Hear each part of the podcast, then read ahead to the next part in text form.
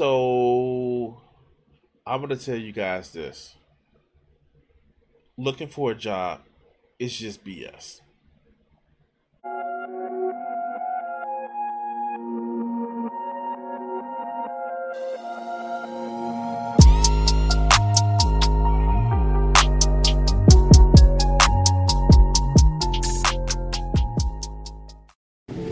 I want to say thank you to all of my Patreon supporters who help support the channel. Also, I want to say thank you to my Twitch subscribers. Help the channel out by donating or go to patreon.com. Thank you. When you need mealtime inspiration, it's worth shopping Kroger, where you'll find over 30,000 mouth-watering choices that excite your inner foodie. And no matter what tasty choice you make, you'll enjoy our everyday low prices, plus extra ways to save, like digital coupons worth over $600 each week. You can also save up to $1 off per gallon at the pump with fuel points. More savings and more inspiring flavors make shopping Kroger worth it every time. Kroger, fresh for everyone. Fuel restrictions apply. Another day is here, and you're ready for it. What to wear? Check. Breakfast, lunch, and dinner? Check. Planning for what's next and how to save for it? That's where Bank of America can help. For your financial to-dos, Bank of America has experts ready to help get you closer to your goals. Get started at one of our local financial centers or 24-7 in our mobile banking app.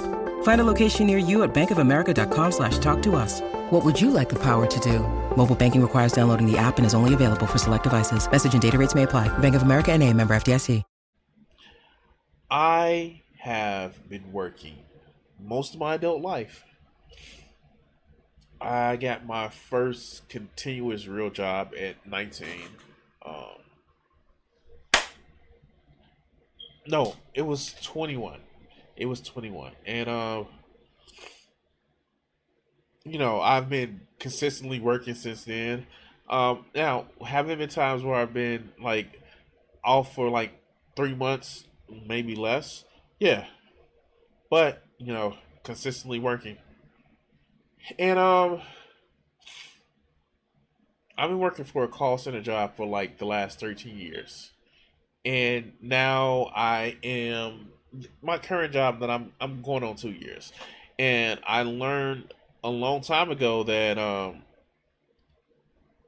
when you are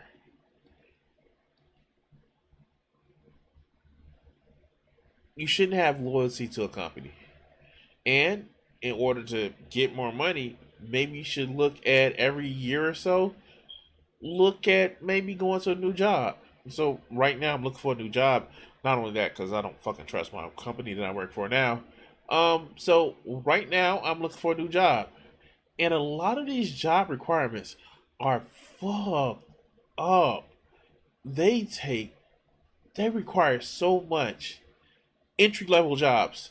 Well, you need to have a bachelor's or three years, three to five years of experience. And um, we did a video about this, how money works.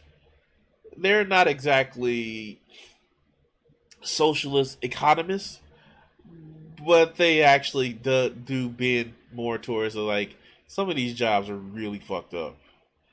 So let's see what they have to say about why entry level jobs need three to five years of experience. Let's go. Stop me if you've heard this one before. An entry level job paying $8 an hour with no benefits at an unremarkable company. Oh, and they want you to have at least three years' experience in a similar role and preferably a master's degree. Why the f? Yeah, exactly. This shit happens. There are literally things that this happen. are entry level jobs not entry level anymore? The latest jobs report found wi- widespread hiring. One man's quest to find a job is raising questions about the labor shortage right now. He says he applied to more than 60 entry level positions. Okay, so I remember this. This was a couple years ago, especially during the pandemic, and this was released about a couple days ago, eleven days ago, less than two weeks ago. But let's go. Particularly strong in hospitality, leisure, and healthcare. We have created more jobs in two years than any presidential term. Searching for a job is a difficult and time consuming task. Most Americans do not have enough savings to survive for more than two weeks without going into debt, which means it is also stressful. No matter how efficient the hiring process is made, you are never going to have fun looking for a job, and nothing can change that. But the corporate world has introduced a lot of obstacles that make the job of finding a job as painful as possible. Trust me, I know. Again, that's something I do as soon as I come home after work. I work an hour away, drive, come in, check to see if there's any new job openings with my salary requirements, and possibly less travel time. And yeah, it's fucking difficult. If you're not looking to do outside sales or sales, sales, sales, sales, sales, then yeah, it can be difficult. Filling out online forms for information already on your resume, going through multiple rounds of interviews, and getting ghosted by hiring managers for hundreds of positions is enough to drive anybody mad. responded to me. Four of those went on to a phone call after an email exchange, and then one of those turned into an interview. Uh, zero of them turned into a job that was actually uh, desperate for help. It's also simply bad business. Attracting the right talent is vital for business success. So one of the things that kind of gets me is a lot of the places that are hiring, they're not hiring for they want to actually trap you in a job. They want to make it seem where, yeah, no, you're gonna work this job, you're gonna really work hard and give us 110 percent. And with the whole quiet quitting or loud quitting and all that other good bullshit, they don't want you to question what the fuck they say for a paycheck. No, you will work for us. Back to the mines, you serfs. If businesses make their application process too difficult, they are going to filter out everybody but the most desperate candidates, which are rarely the best candidates. Companies that ask for multiple years of experience from applicants applying for entry level jobs also expose themselves to a similar risk. It might sound advantageous for the business to get an employee with years of experience that they can pay like a fresh graduate, but company management frequently overlooks the reason that these applicants are looking for entry level jobs in a field they have been working in for years, and it's that they are not that good at their job and they need to keep moving companies before their poor performance catches up with them. I would say no. Especially with the job market right now. Sometimes yes, definitely sometimes yes. Sometimes they're disillusioned. A recent study conducted by Portland State University and published by the Harvard Business Review found that overqualified candidates did not outperform the control group and that paying significantly under market rates for talent will cost most businesses more in other areas. Bloated hiring processes are also expensive. Sponsored job postings on sites like Indeed, LinkedIn, and Glassdoor can cost hundreds of dollars per day, easily more than the successful applicant will be paid once they are on board and working. Multiple rounds of interviews also take paid hours from HR, hiring managers, and third party recruiters. Recruiters work on a commission basis for successfully placed candidates. But So it actually costs more to hire someone than to keep and train someone. It costs more. It's more productivity out the window because you're trying to replace something, replace someone that's already trained in your systems. But if a company makes candidates go through multiple rounds of interviews, the recruiters can ask for a higher fee or they will be incentivized to send their best recruits to companies that have a simple hiring process so they can get paid quickly and reliably. It's bad business, and good company managers know it, but there are three reasons why they still do it anyway. The first reason is that it's become too easy to apply for a job. Indeed has 60 million monthly users, and Yeah, yeah. LinkedIn has over 200 million. Online job boards make it easy for applicants to apply for hundreds of jobs every day based on convenient filters that let them search results by industry, seniority, experience, and salary range. Companies can get several thousand applications for a single position because the optimal job search strategy has Wait, what is become spamming your resume what is the thing in the background? I don't want to know. Into as many positions that vaguely fit the description of the job you are looking for. Companies have attempted to adapt to this by having landing pages where users can fill in their details into the company's own database by manually completing an online form. These forms typically ask for information that should be included on any good resume, but enters it in a way that can be read by a computer instead of being read by a hiring manager, saving them the time of manually going through thousands of applications by hand to find So yeah, this is something that happens. Like I'm not gonna lie with you guys. It's been plenty of times where it's like, oh yeah, my resume is in a set form. Upload right there. And it, it gets so bad and it's like job applications are so easy to do. Um shit, I just copy and paste most of the shit from my job application on my resume to the application. And they make it really easy to do. But let's go. If you haven't done so, please like the stream. Find the attributes they are looking for in a candidate. The backend of these forms will enable the hiring manager to search through the candidates by a similar set of filters that the candidates themselves use to find the job posting, evening the arms race between the volume of applications and the people that check those applications. You're quantifying human behavior, human expressions, human voices, turning that into data. We're now using artificial intelligence to help companies find the very best talent. Some companies have started artificial intelligence is fucking real. Oh my god, it's just a fucking math problem. All right, what's what's up, Archer?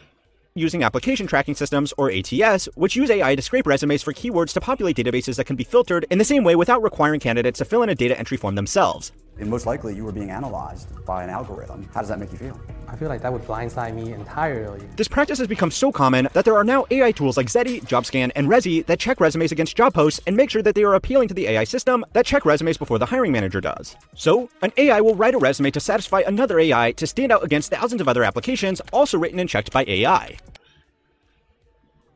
Fuck.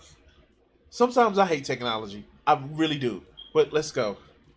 Applying for a job has become easier than when you had to search the classifieds and call companies one at a time. But this means people can apply for more jobs. More applications means that the acceptance rate at each job is much lower. And the best way to deal with this low acceptance rate is to apply for more jobs, which means that applying for a job has become harder all over again. Nobody is to blame for this new paradigm. I love making fun of dumb corporate decisions on this channel, but in this case, they are just reacting to new technology that has made finding applicants easier than ever, and everybody else is reacting to the same thing. The competitive meta of job searching has shifted from a firm handshake to mass spamming resumes to get past increasingly difficult spam.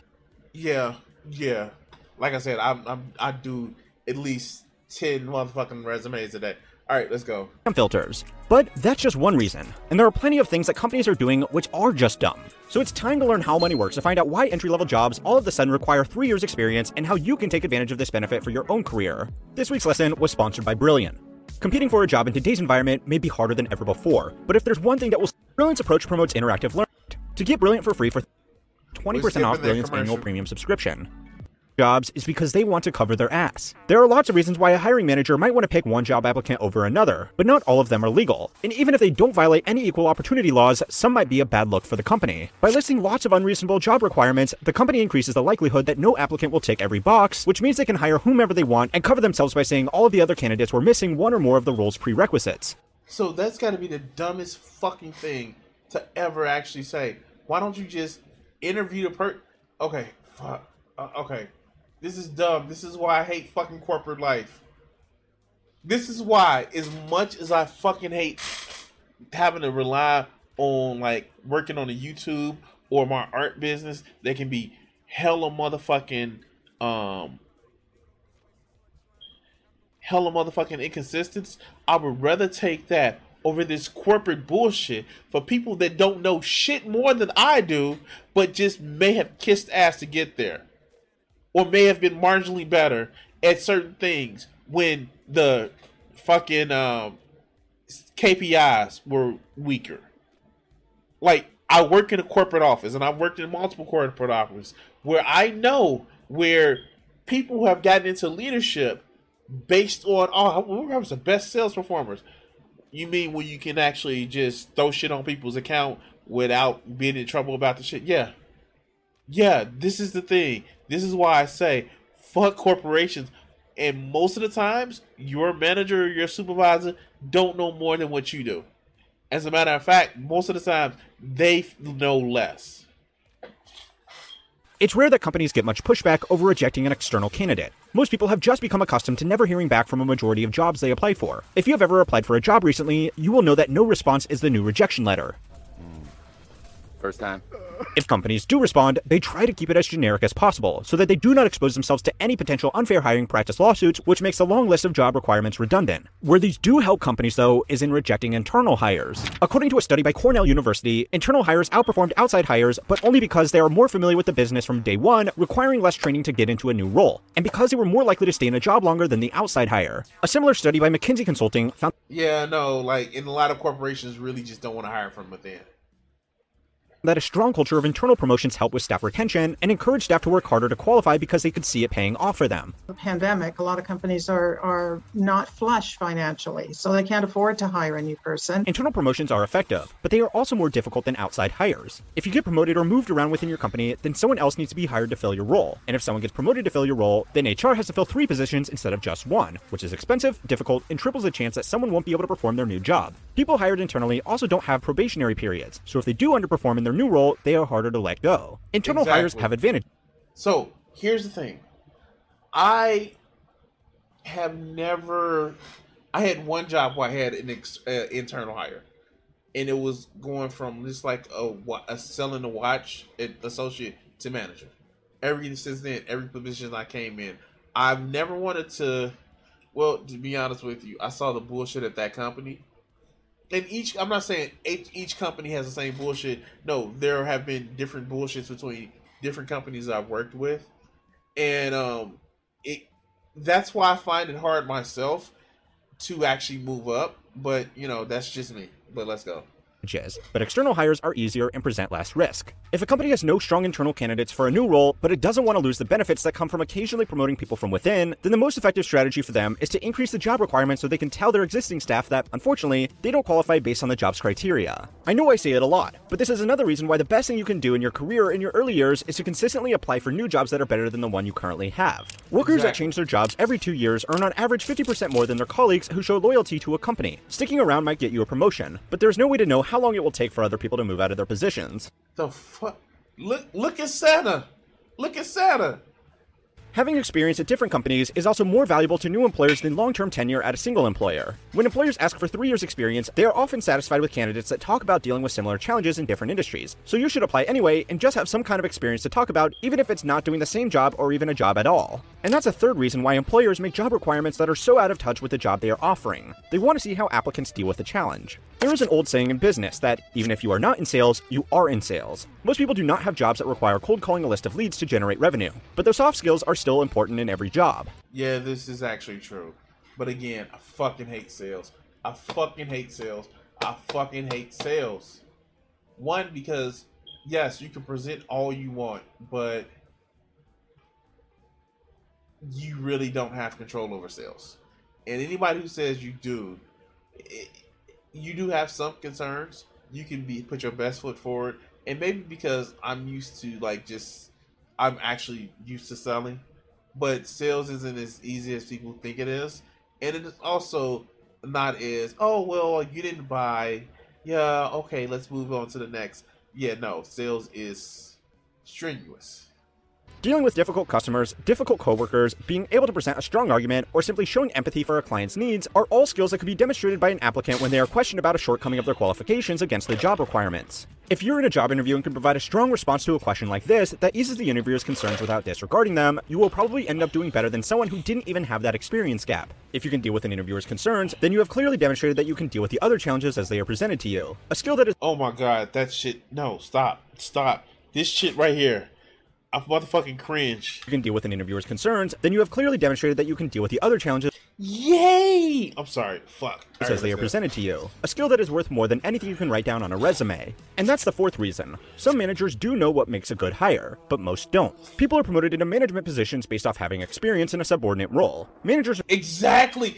I was just saying this shit.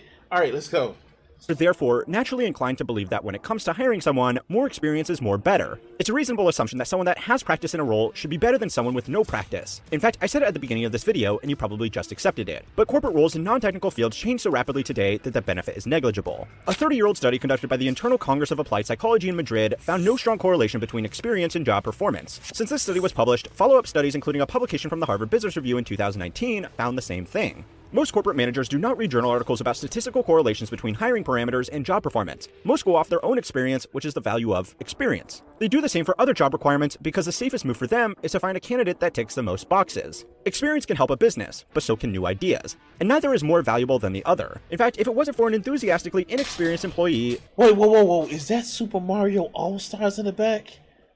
It's Super Mario All Stars. Oh, I'm sorry. I, I just geeked out a little bit. I'm sorry. All right, let's go. Nintendo might still be a taxi company and proprietor of a love hotel. I'm not kidding. Go and watch my video over on how history works to learn about the really weird 130 year history of Nintendo. And remember, if you want to get these videos a day early and read high quality. Art. All right, so that was actually an entry video. So if you're out there looking for a job, and you see entry level, five dollars and twenty five cents an hour, six years of experience, and be willing to sell your firstborn child then you know why it's like that. Anyway, um, this is an interesting video. Uh, thank you for watching this clip. Like, share, and subscribe, and all that other good shit. Remember, trying to hit a thousand subscribers by October 1st. Thanks. Thank you for watching this video. And the next one should be popping up on your screen. Subscribe, and if you haven't checked it out and want to help out the channel, check out my Patreon. Thanks.